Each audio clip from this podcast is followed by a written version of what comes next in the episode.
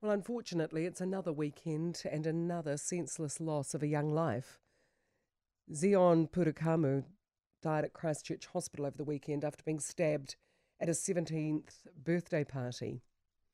Two other teenagers, aged 14 and 17, were also stabbed at the Fendalton property, and they're still in hospital in a serious but stable condition.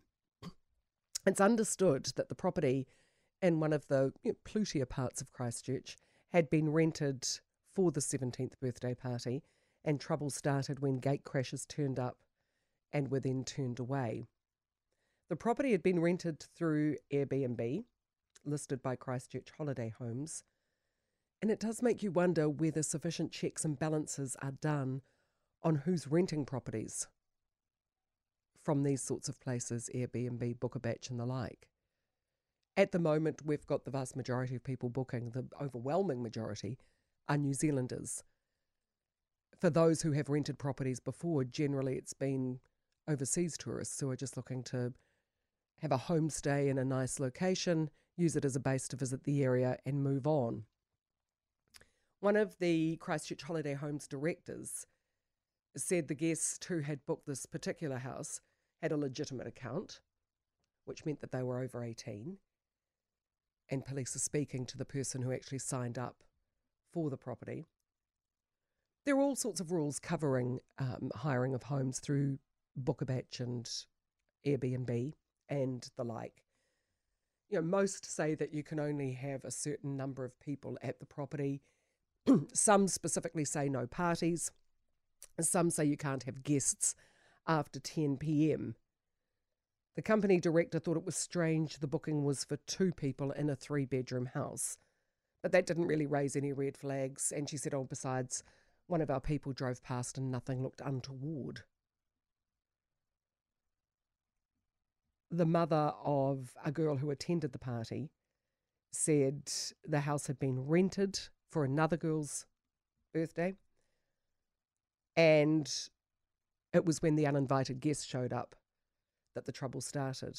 It brings back really raw memories for me of when a couple of young teenagers were stabbed in our neighbourhood when my daughter was a teenager. One of the young men died, and they were, they were 16, 17 years old.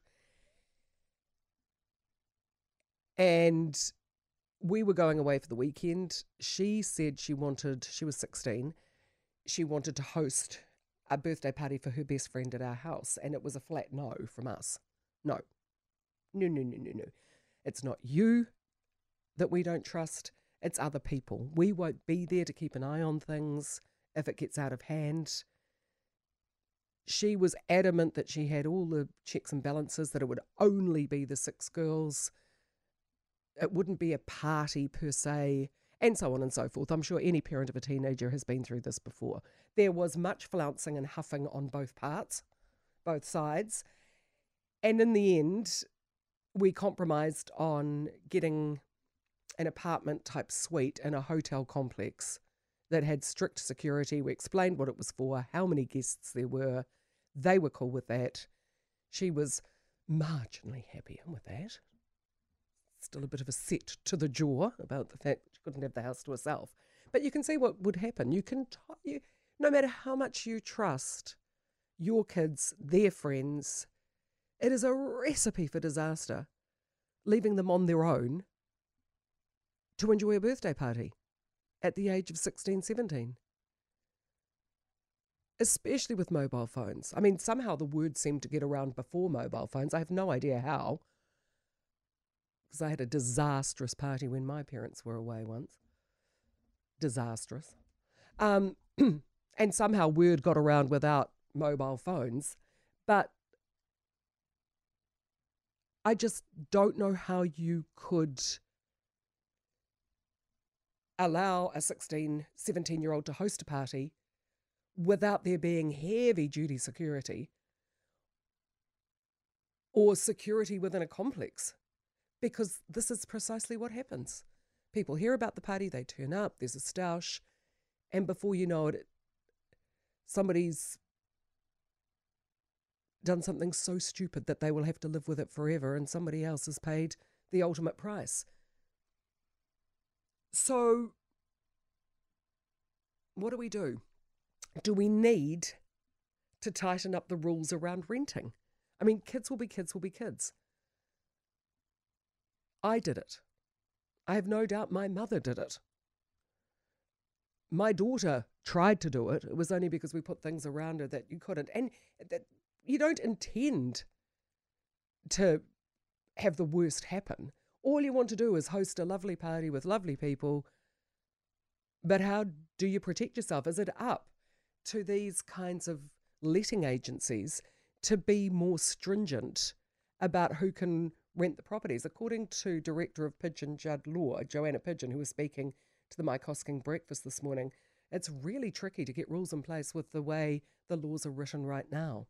There's a lack of verification of identity for people booking, and I know that the owners of the home were unhappy that they couldn't see that the person was a local Christchurch person. That might have encouraged them to investigate further. We're, we're seeing in a lot of apartment buildings, people are trying to put rules in place to try to control communities to stop parties from happening and behaviour that they're unhappy about. But the Tenancy Tribunal at the moment is interpreting the Act to prevent people from actually putting those rules in place. So, you know, even if with the best will in the world, if you're living in a complex, it makes it difficult to put rules around who you can let to and who you can rent to. Do we have to put this one down again to kids being kids?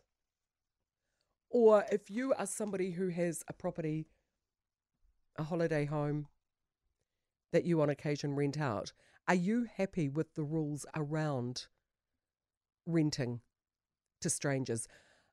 I used to when, we had the place when we have the place in the Hokianga, but I'm really reluctant to let rent it to anybody other than people I know. It was okay when you had the overseas tourists coming in who just wanted a base for a couple of days. You know, you had many exchanges with them, so you were fairly confident they were the people they said they were. But now, with a purely domestic market, yeah, nah, I'll just stick to mates, I think. Can we protect kids from themselves any more than we already do?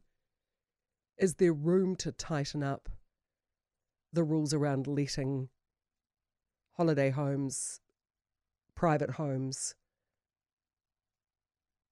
or is it simply a matter of, you know, buyer beware? The rules are strict enough, the rules are there. It shouldn't be up to the letting agencies to have to police it. It's just a teenage party that got out of hand like so many others, but this time with fatal consequences. 0800 80